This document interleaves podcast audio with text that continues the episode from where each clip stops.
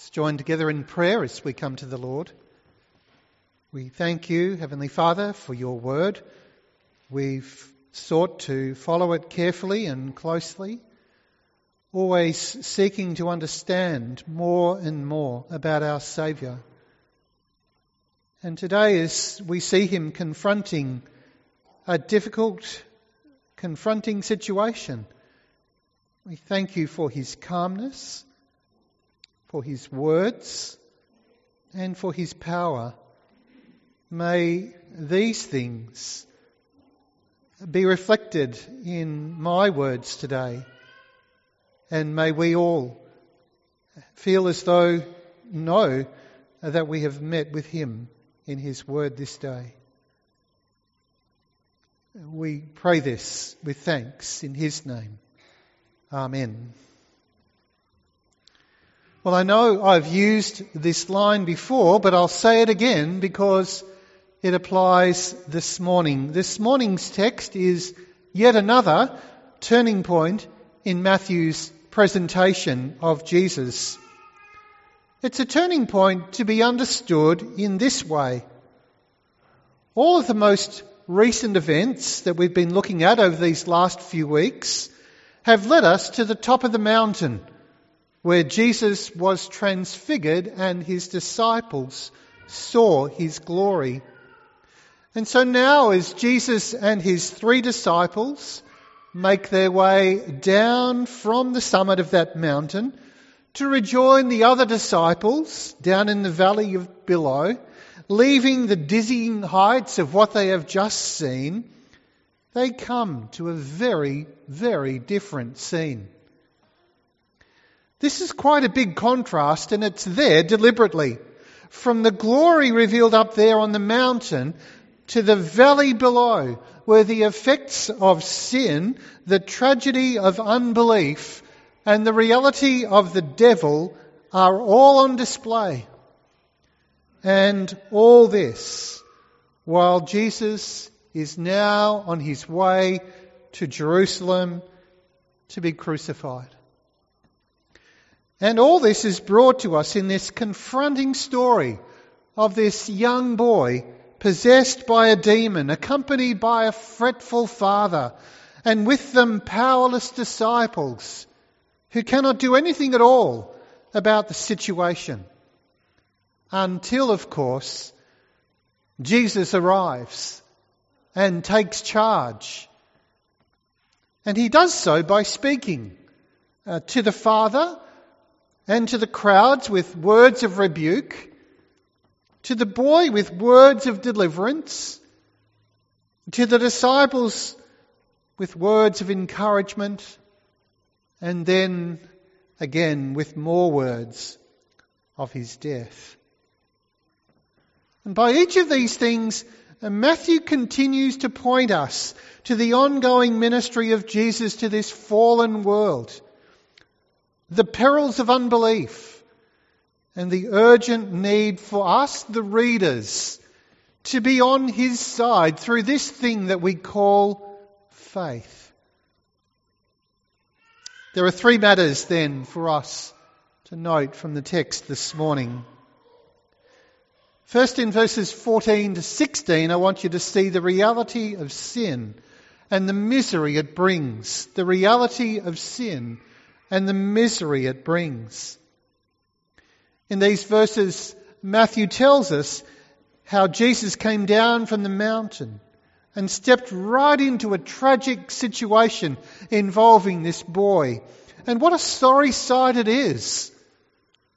It doesn't matter that we aren't told uh, how this particular condition came about. I'm not even going to suggest anything that might fill in the blank. We're just not told.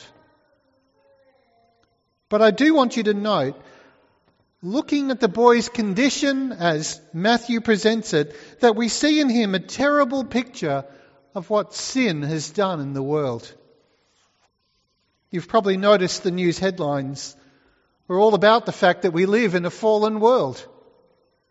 All human history, from Genesis 3 onwards, has taken place in this fallen world. And in this fallen world, we can be sure that the effects of sin will always rear its ugly head. And whenever it does, the effect it has is tragic. See this scene. Jesus and Peter and James and John are returning to rejoin the other disciples who've been carrying on some kind of ministry while the others have been up there on the mountain. And as they descend, they meet this crowd and within the crowd there is confusion and discussion and turmoil.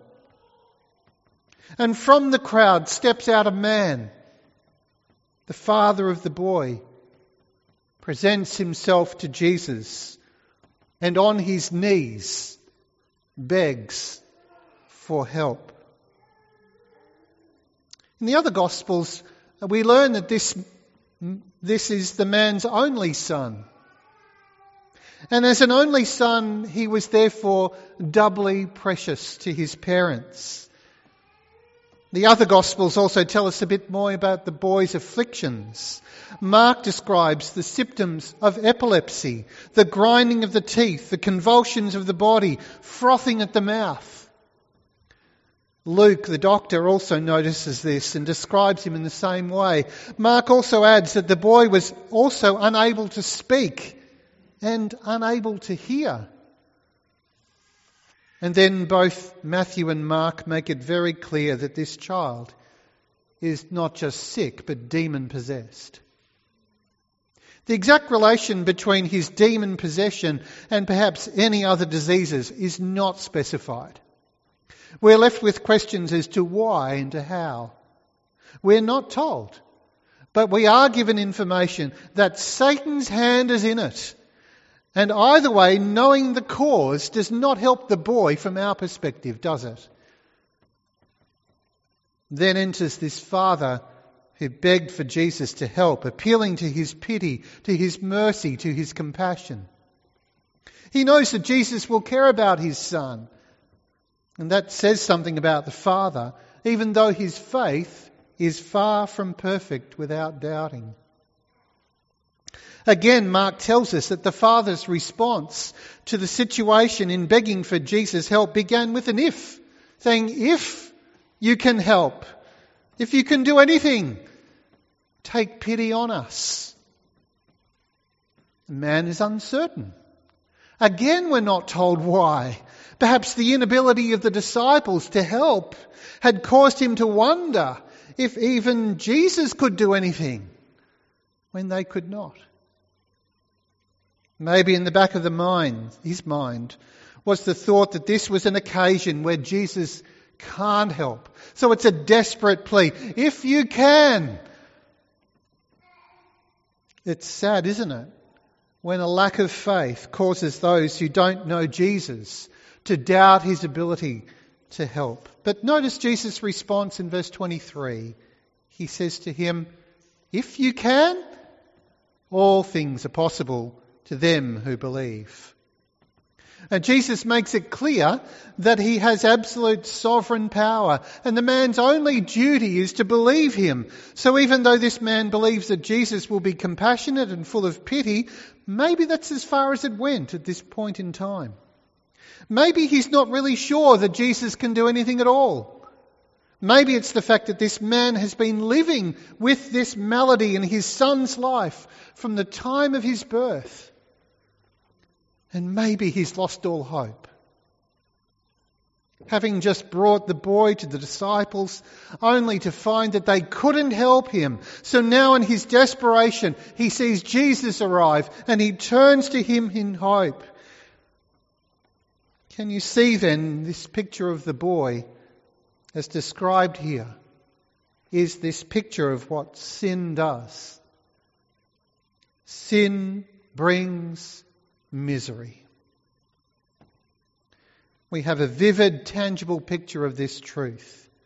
And it's important for us to lock onto that for a moment because there are many who live with sin as the dominant direction in their lives, often without the drastic symptoms. And because of this, they think they're okay. But in this boy, we see a tragic description of all mankind in our natural state. See him as a picture of anyone who's apart from Jesus, his helplessness because of sin, and see here the inability of anyone looking on to do anything about sin or the effects of it.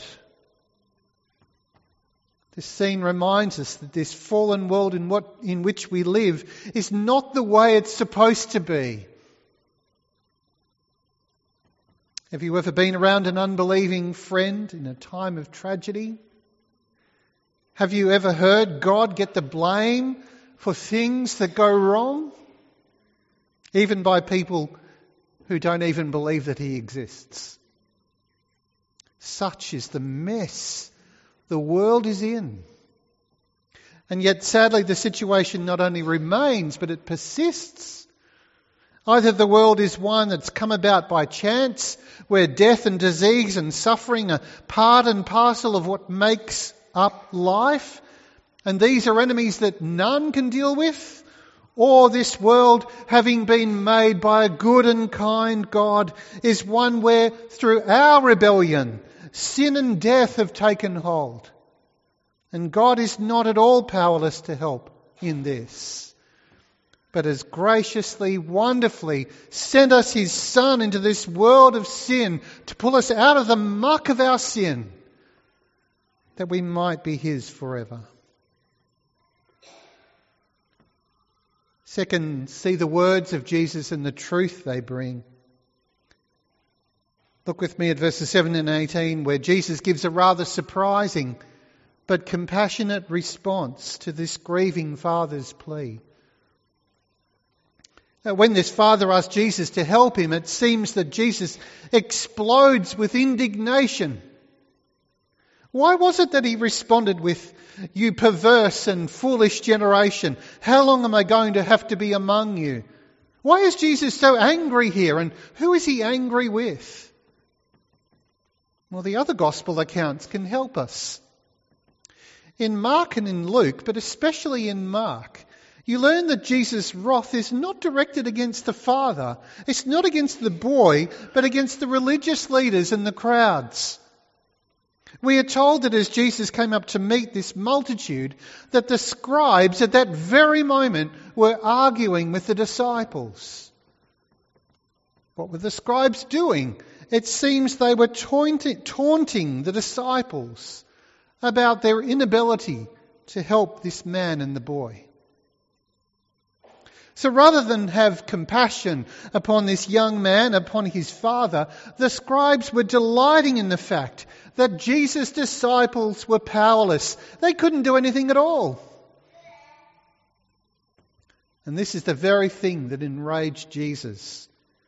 The fact that these leaders of God's people could have so little compassion that they could be delighting in this apparent botched job. And so Jesus' terse words here are directed at the perverse and foolish generation, the crowds and the scribes because of their unbelief. And as we note that, we note too that everybody in this passage except Jesus shows a lack of faith. The father, as we've already seen, wasn't really sure whether Jesus could do what he was asking him to do. And the disciples themselves, Jesus said, the problem is your lack of faith. They had not persevered in their prayer as they attempted to deal with the boy. The religious leaders had taken the opportunity to stick the boots into the disciples. And the crowd saw all this as a spectacle, looking on, hoping to see the next miracle that Jesus was going to do. But there's no compassion for the man or his son. And so Jesus' rebuke against unbelief fell upon them all, even if indirectly. And then, as an expression of the total control he had in the midst of the chaos, Jesus healed the boy. And he did that by word of command, demanding the demon to leave with a sharp command, and yet one that displayed his compassion in a time of great need and displayed his great power over the devil and so reversing the terrible and devastating effects of the fall. Third, we see the key to the miracle and the help it brings. Verse 19 to 21, we have an account of the debriefing that Jesus gave to his disciples. Mark tells us they went into a house together after these events and they sat down to reflect. And as they reflected, Jesus made it clear to the disciples what had just happened and why. And what he revealed was that their unbelief, yes, their lack of faith, had crippled their ability to minister effectively. You'll note this in their response to their questioning of him, why they had been so powerless to do anything to help. As here in this time of reflection, they remember what they did and what they didn't do. So the text tells us, He said to them, Because of your little faith. For truly I say to you, if you have faith like a grain of mustard seed, you will say to this mountain, Move from here to there, and it will move, and nothing will be impossible for you. So Jesus made it plain to them, as plain as he could, that their lack of faith was the greatest hindrance to being effective. Now, again, as you compare Matthew and Mark, it's very interesting to see what Mark emphasizes and what Matthew emphasizes. Mark's emphasis rests upon a little phrase concerning the demon that this kind cannot be driven out by anything but prayer. His focus is on the kind of enemy the disciples had been up against, and that it was going to take a certain kind of prayer to be victorious over that enemy. Nowhere, though, are we let in on the secret of what kind of prayer Jesus is talking about, except to say it's more than likely prayer that expresses complete trust in God who knows that while we can't, He can. And so Mark's focus is on the power of this supernatural warfare the disciples were facing. But Matthew, as we've seen, focuses on the lack of faith of the disciples. Now think about something with me. If Peter's voice is the voice behind the Gospel of Mark, as scholars believe, it makes sense that in the Gospel of Mark, Peter doesn't draw our attention to the faithlessness of his fellow disciples. After all, he was with Jesus in coming down the mountain when all this had happened. But Matthew does mention the matter, for Matthew was one of the nine who was left behind, who didn't go up on the mountain. He was of the one, one of the ones with little faith. And so Matthew is willing to highlight his own faithlessness in this account. It shows you the absolute honesty of the disciples about the whole situation, one that they'd tried to solve but couldn't without their master present. So teaching us that faith does not give up simply because it encounters obstacles. Mustard seed faith, though it is tiny, as we heard in other parables of Jesus, grows to be a great tree. You remember that Jesus has taught this before in the parable of the mustard seed. But this, the disciples' lack of faith had led them to fail to fight and fight with the kind of prayer that recognizes total dependence on God. And so, as hardened unbelief turns to perversity in the scribes, so a lack of faith disabled the disciples' ability to minister to those whom Jesus called them to minister to. And a lack of faith in us robs us of the same power which God intends also for you. And so the whole passage is a reminder to us of how Jesus thinks about unbelief, how dangerous it is, as he shows to the disciples what he sees in the scribes and what unbelief ultimately leads to. but also warns his disciples that they just cannot do anything for his kingdom if they try to do it apart from relying on him. And this reminds us of the key to doing anything in his name. And how he said to the disciples in John's Gospel, chapter 14, Apart from me, you can do nothing. Two things as we wrap it up. Let's see this, how this whole event calls us to faith in Jesus, even from a young age. Let's not forget that this boy is in his youth, while afflicted by Satan and by ill health. And these afflictions are a reminder that many who are young still, and many more who are no longer youth, are likewise afflicted, even though they may not have physical symptoms like these or any symptoms at all. Listen to the words of J.C. Ryle. There are thousands of young people today, this is written in the 1860s, by the way, who seem to have wholly given themselves over to Satan's sin to be captive by his will. They cast off all fear of God, all respect for his commandments. They serve various lusts and pleasures. They run wildly into every excess. They refuse to listen to the advice of teachers, parents, and ministers.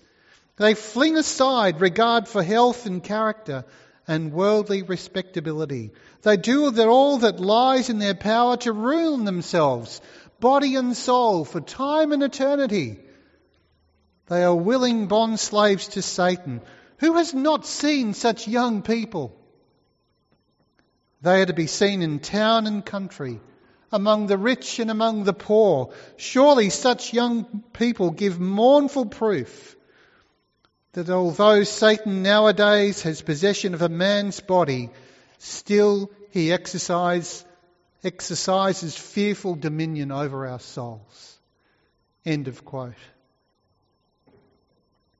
The sad thing is that many may be living with sin as the dominant force of their lives and thinking that it's easy to control and it's pleasure all the way without ever thinking of what sin as master will bring them to. Like fire, which is a great servant, a terrible master. The evidence of that misery may not all be that great now, but it surely will show up in time. On the one hand, the text is a warning to all that even at a young age that need remains. But on the other hand, the text is even more an encouragement because it tells us of the great solution to the problem of sin, our sin and the sin of the world. Did you see it in there? As they were leaving the scene, heading for Galilee, Jesus spoke to them again and said, The Son of Man is about to be delivered in the hands of men, and they will kill him. He'll be raised on the third day. We are told that the disciples were greatly distressed by this. I hope that's not your response. I hope your response is that you say, well, thanks be to God. Sin will be dealt with. Not entirely just yet, but it will be defeated through his death and resurrection. That's the gospel. The news of his victory over sin. And though in ourselves we may not have power over him, who through his deceit and lies enslaves people all over the world in despair and distress. Here we see Jesus who can deliver all who come to him in faith because he came to destroy the works of the devil. Are you trusting in him today? Have you put your faith in him? This passage calls you to make him your hope for there is no one else who can help like he can. And there is no one else who can do what he can.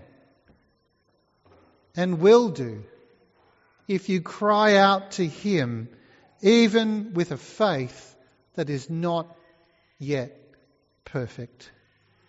Will you do that? Let's pray to Him. Let's seek Him now.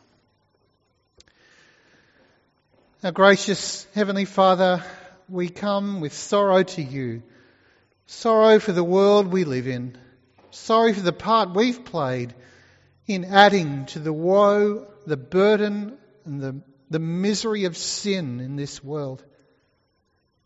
Thank you that you sent your Son into this world to destroy the works of the devil, that he had power over him, that he did so just by word of command. We thank you too that you have power over sin, power over death, power because you are the one that suffered in our place. You not only spoke about going to be killed and rise, rising again, but you were killed and you did rise again. And you are seated at the right hand of God the Father Almighty. And we rejoice as we hear Jesus speak of the cross, that there he defeated the evil one. So lift up our eyes again today. Remind us that you have the power if only we would come to you in faith. Forsaking all, I trust him. May it be that we again put our trust and hope in the only one who can save. We pray it for his sake. Amen.